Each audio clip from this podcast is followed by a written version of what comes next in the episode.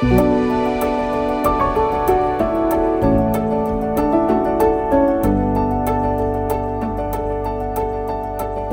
sommes à Québec au monastère des Augustines. Je m'appelle Catherine Eve Gadouri et je suis médiatrice culturelle. Je me trouve en compagnie de Mélanie Lafrance, historienne spécialisée en histoire des communautés religieuses.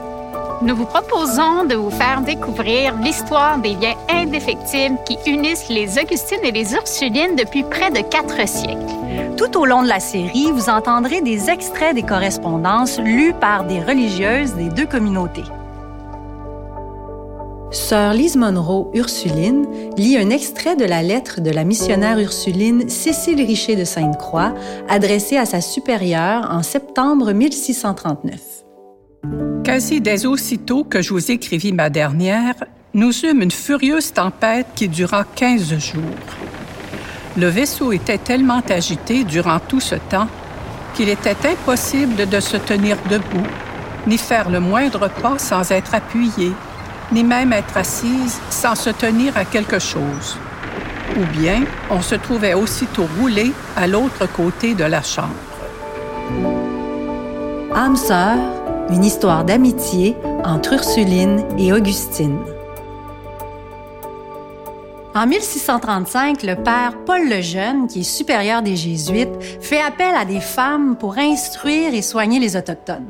Cet appel est entendu puisqu'en France, deux missions s'organisent par des voies distinctes. Les missionnaires Augustine et Ursuline se réunissent pour le départ. Premier épisode. Les fondations d'une perpétuelle et indissoluble union j'ai reçu le beau mandat de documenter les relations entre les Ursulines et les Augustines, deux communautés phares de l'histoire du Québec. Pour mener les recherches, j'ai pu compter sur des documents écrits par des religieuses. J'ai d'abord consulté les annales. Depuis 1639, des religieuses appelées annalistes ont tour à tour consigné dans de grands cahiers les événements qui touchaient de près ou de loin leur communauté. J'ai aussi eu accès à des lettres échangées entre des Augustines et des Ursulines. Ces documents témoignent d'une amitié féminine au long cours, ponctuée par des épreuves et des moments de réjouissance, marqués par l'affection, la solidarité et l'humour.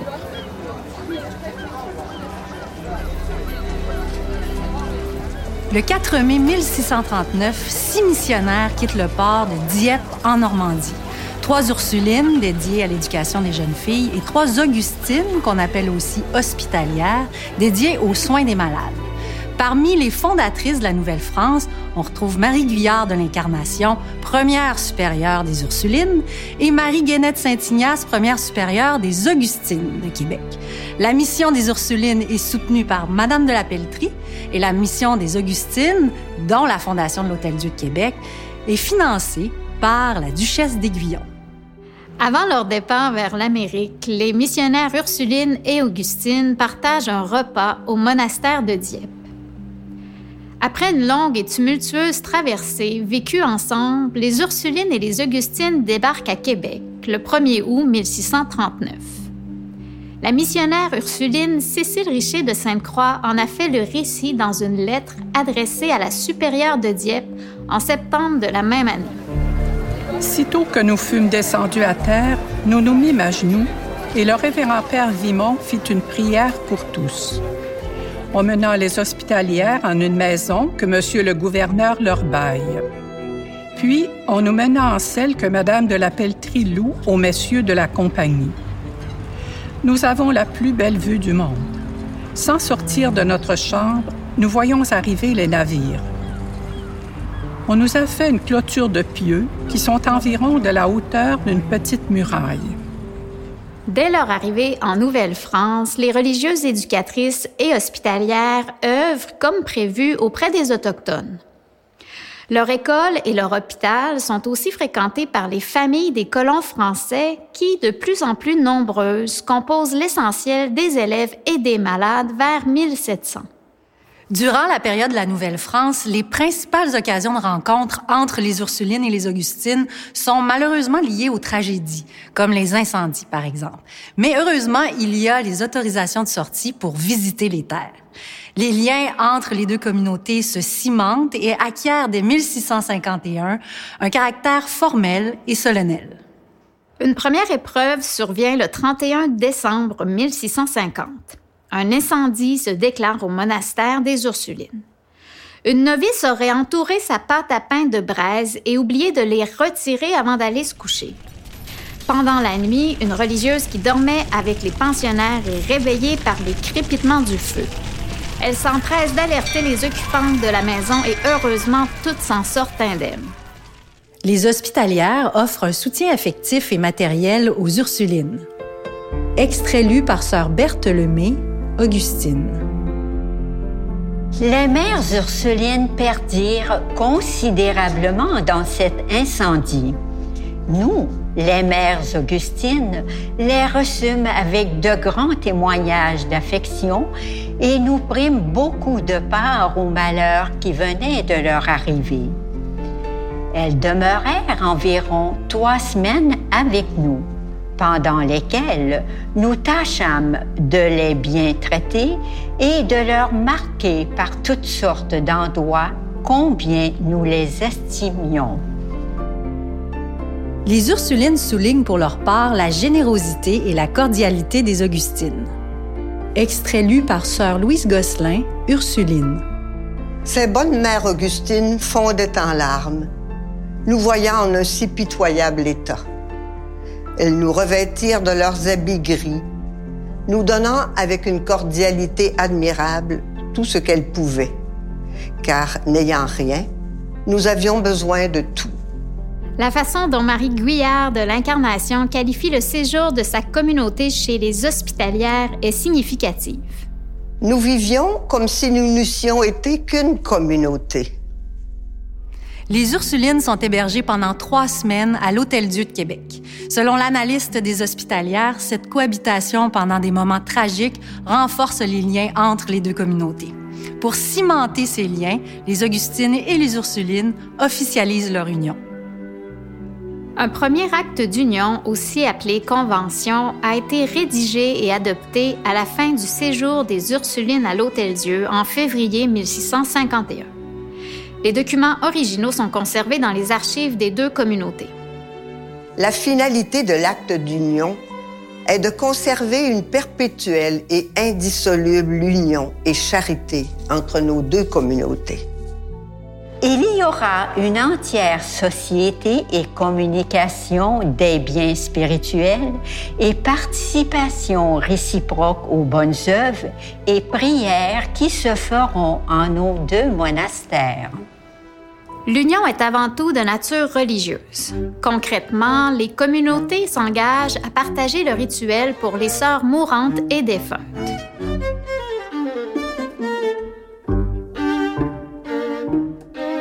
Un second incendie survient pendant la messe au monastère des Ursulines le 20 octobre 1686, 36 ans après le premier. Des douze Ursulines qui ont vécu le premier incendie, quatre étaient toujours présentes. Le monastère se consume en moins de 2h30. Les Ursulines sont à nouveau hébergées chez les hospitalières pendant trois semaines et comme en 1651, la séparation est déchirante. Extrait lu par sœur Hélène Plourde, Ursuline. Après avoir pris congé des Augustines, nos charitables hôtesses, cette séparation ne se peut faire sans verser des larmes de part et d'autre. Trois d'entre elles nous accompagnèrent pour nous reconduire chez nous. Après leur séjour chez les hospitalières, les Ursulines habitent dans la maison de Madame de la Pelletrie pendant un an et demi. Les 28 religieuses entassées ne peuvent y recevoir de pensionnaires. Au printemps 1687, elles offrent néanmoins des leçons à des élèves externes dans une cabane en bois.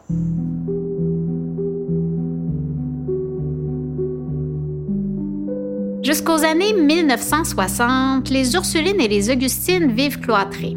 Leurs contacts avec le monde extérieur se font à travers des grilles dans des espaces appelés parloirs. Les sorties en dehors de l'espace monastique sont exceptionnelles. Elles sont par exemple accordées pour permettre aux religieuses d'aller voir leur terre. Ces sorties apparaissent alors comme des occasions inespérées de visiter les communautés voisines. En voici quelques récits colorés. En août 1693, six religieuses ursulines obtiennent la permission de Monseigneur Saint-Vallier de visiter leur terre. Sur le chemin du retour, elles dînent chez les Augustines nouvellement installées à l'hôpital général, en Basse-Ville. Elles s'arrêtent ensuite chez Madame l'intendante, puis remontent chez les Augustines de l'Hôtel-Dieu. Sorties du monastère à 5 heures du matin, elles y reviennent en soirée. Sœur Cécile Dionne, Ursuline, lit un extrait du récit de cette sortie. Il était 8 heures du soir lorsque nous rentrâmes dans notre maison, bien lasses et bien fatiguées, comme autrefois la colombe dans l'arche. D'expliquer toutes les honnêtetés, amitiés et cordialités que nous reçûmes de ces révérendes mères, cela se peut bien imaginer, mais non pas expliquer. Le 19 juillet 1700, quatre Ursulines levées à 2 heures du matin visitent les terres de leur monastère près de la rivière Saint-Charles. Comme elles passaient proche de l'hôpital général, les révérendes mères hospitalières qui en ont le soin les envoyèrent inviter d'entrer chez elles. Mais les Ursulines les prièrent de les en dispenser, n'ayant permission que de visiter notre terre. Pour sortir de leur monastère, les religieuses cloîtrées doivent obtenir l'autorisation de leur supérieur ecclésiastique. Même si les Ursulines passent à proximité de l'hôpital général, elles ne peuvent s'y arrêter sans autorisation. Lors de cette sortie en juillet 1700, pendant que les Ursulines étaient sur leur terre, les Augustines en ont profité pour obtenir de l'évêque la permission de les inviter dans leur monastère. Elles ont ensuite pris les grands moyens pour les arrêter en chemin. Les hospitalières se mirent toutes en sentinelle pour arrêter les Ursulines au passage, avec mille témoignages de leur cordiale et sincère amitié. Nos chères sœurs ne purent se dispenser de les aller voir et leur marquer de vive voix combien elles leur étaient obligées de toute leur bonté. Ces chères mères hospitalières les régalèrent de leur mieux les obligèrent de faire un second dîner, celui qu'elles avaient fait trois heures avant dans le bois, pouvant déjà être digéré par l'exercice qu'elles avaient fait en visitant le terrain. En 1712, une visite des Ursulines à l'Hôtel-Dieu prend une tournure particulière. Son motif est le retour à Québec de la religieuse Ursuline Marie le Maire des Anges, qui a été supérieure chez les Ursulines de Trois-Rivières. Voilà une belle occasion de se réunir, et en moins de 24 heures, l'Hôtel-Dieu se remplit d'Ursulines. Sœur Lise Tanguay, Augustine, lit un extrait des Annales de 1712. Nous reçûmes la visite des révérendes mères Ursulines. Monsieur Glandelet, doyen du chapitre, était avec elles. Il permit, comme supérieur des Ursulines, qu'il en vint trois dès le même jour et le lendemain, une seconde troupe de douze devait venir les rejoindre, à quoi elles ne manquèrent pas dès six heures du matin. Et quoiqu'elles fussent déjà seize ici, on demanda à M. Glandelet la permission d'en envoyer chercher encore quelques autres. L'une souhaitait voir sa parente, l'autre son amie. Enfin, Monsieur le doyen se laissa vaincre à nos instances et en accorda de fort bonne grâce huit, qui en moins d'un quart d'heure arrivèrent. De sorte qu'elles se trouvèrent 24 Ursulines ici. Nous étions 48. On peut juger du bruit que faisaient 72 filles dans un même endroit. Elles s'en allèrent toutes assez tard parce qu'elles ne pouvaient finir de nous dire adieu. Je suis au service des archives du monastère des Augustines en compagnie de Sarah Bélanger, chef archiviste. Jusqu'en 1755, l'Hôtel-Dieu avait été épargné des flammes. Oui, malheureusement, euh, cette année-là, en juin, un incendie va éclater dans la journée, puis le monastère va être rasé par les flammes. Heureusement, dans les heures qui vont suivre, euh, les Ursulines vont offrir le gîte aux Augustines qui vont pouvoir se réfugier chez leurs euh, consoeurs. Sœur Carmel Bisson, Augustine, lit un extrait des Annales. Les Augustines se rassemblèrent dans le jardin des pauvres, d'où elles regardaient cet effroyable embrasement. Les Ursulines envoyèrent plusieurs personnes pour leur faire offre de leur maison. Ces bonnes religieuses se déplacèrent pour les loger, leur prêtèrent de leur linge et firent présent de plusieurs hardes nécessaires à quelques-unes. Elles donnèrent à chacune un couvert avec le gobelet et la serviette. Elles ne cessèrent de les combler d'amitié pendant les trois semaines qu'elles y demeurèrent. L'hospitalière Marianne de l'Ajout de Sacré-Cœur de Jésus décède dans l'incendie. Elle était la fille de François de Lajoux, l'architecte qui a œuvré à l'agrandissement du monastère.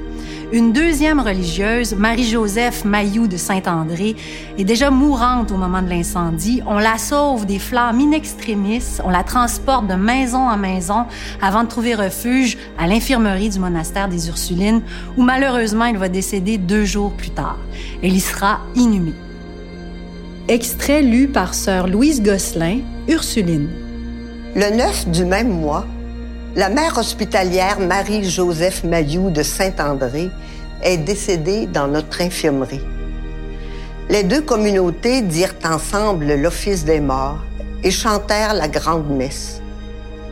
La défunte a été enterrée dans notre caveau et ses os se mêleront avec les nôtres, ce qui cimentera de plus les vœux de charité que nous avons ensemble depuis 116 ans de notre établissement dans ce pays.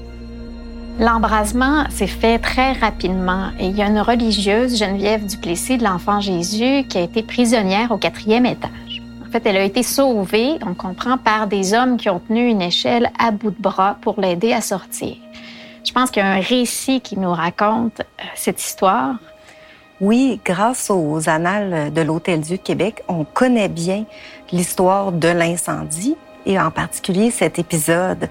Donc, je vais vous en lire un extrait. À peine était-elle vis-à-vis le troisième étage que le feu sortit par sa fenêtre. Cependant, elle se tenait ferme d'une main et de l'autre retirait le feu qui lui tombait sur les épaules, ce qui lui fit plusieurs brûlures à son voile et sur la peau. Mais elle comptait cela pour rien après s'être sauvée d'un pas si périlleux. En 1755, le conflit entre les colonies anglaises et françaises est bien amorcé, ce qui ajoute à l'incertitude. Après un séjour chez les Ursulines, les hospitalières sont logées dans une portion du bâtiment des Jésuites. C'est après quelques semaines qu'elles ouvrent leurs portes aux malades. À l'été 1757, bien que lourdement endettées, elles prennent possession de leur nouveau monastère, mais l'horizon est assombri par la guerre de la conquête.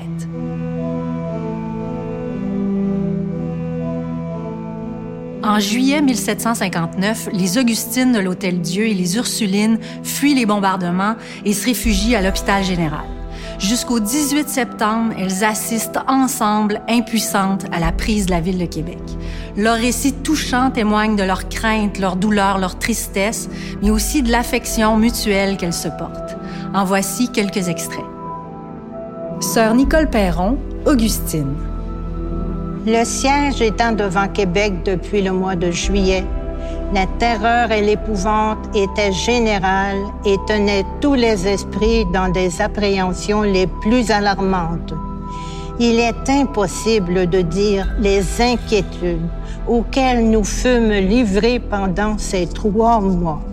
Quoique nous ne puissions douter que notre maison s'allait remplir de tous les blessés du siège, nous reçûmes à bras ouverts nos chères sœurs de Québec. Les larmes que nous versâmes et la tendresse que nous leur témoignâmes leur firent voir que nous étions charmés de partager avec elles le peu qui nous restait. Le lendemain, à 6 heures du soir, nous vîmes dans nos prairies les révérendes mères Ursulines qui vinrent à pied saisis de la frayeur que les bombes et les boulets qui avaient percé en plusieurs endroits leurs murailles leur avaient donné. Il fallut trouver place pour trente et quelques filles que nous ne reçûmes avec pas moins de tendresse et d'affection que nous avions reçu nos chères hospitalières. Sœur Monique Pelletier, Ursuline. La consternation et l'inquiétude de tout ce monde étaient marquées sur tous les visages. On voyait de ce monastère les maisons proches de notre église, la cathédrale brûlée, la basse ville de même, les campagnes ruinées par le feu. Nous avions si peu d'espérance de revoir notre maison qui recevait tous les jours des débris très considérables. Sœur Sylvie Morin, Augustine. Les communautés qui s'étaient retirées chez nous prirent le parti de s'en retourner chez elles. Ce ne fut pas sans verser des larmes que se fit ce départ. L'estime, la tendresse, l'union que cela avait renouvelée par le long séjour qu'elles avaient fait avec nous, rendit cette séparation des plus sensibles. Quelques jours après la capitulation de Québec, plusieurs religieuses de l'Hôtel-Dieu demeurent à l'hôpital général pour aider aux soins des malades. Les Ursulines retournent à leur couvent en laissant derrière elles, aux soins des hospitalières, deux des leurs mourantes. Les Ursulines et les Augustines retrouvent leur monastère endommagé par les bombardements et occupé par les militaires britanniques. Avant de recevoir à nouveau des élèves à l'hiver 1761, les Ursulines prennent soin des malades dans leur couvent transformé en hôpital militaire. Les Augustines reprennent leur fonction de soignantes, mais elles doivent cohabiter avec les militaires britanniques pendant près de 25 années. Les défis sont nombreux pour ces communautés de femmes qui, à tout le moins, peuvent conserver leur constitution et leurs règles sous le régime britannique. Elles peuvent aussi compter sur leurs relations d'amitié renforcées dans les épreuves, sur leur perpétuelle et indissoluble union. Pour leur généreuse participation, nous remercions les Augustines, sœur Carmel Bisson, sœur Marie-Paul Cochon, sœur Berthe Lemay, sœur Sylvie Morin, sœur Nicole Perron et sœur Lise Tanguy. Et les Ursulines, sœur Cécile Dionne, sœur Louise Gosselin, sœur Lise Monroe, sœur Monique Pelletier et sœur Hélène Plourde.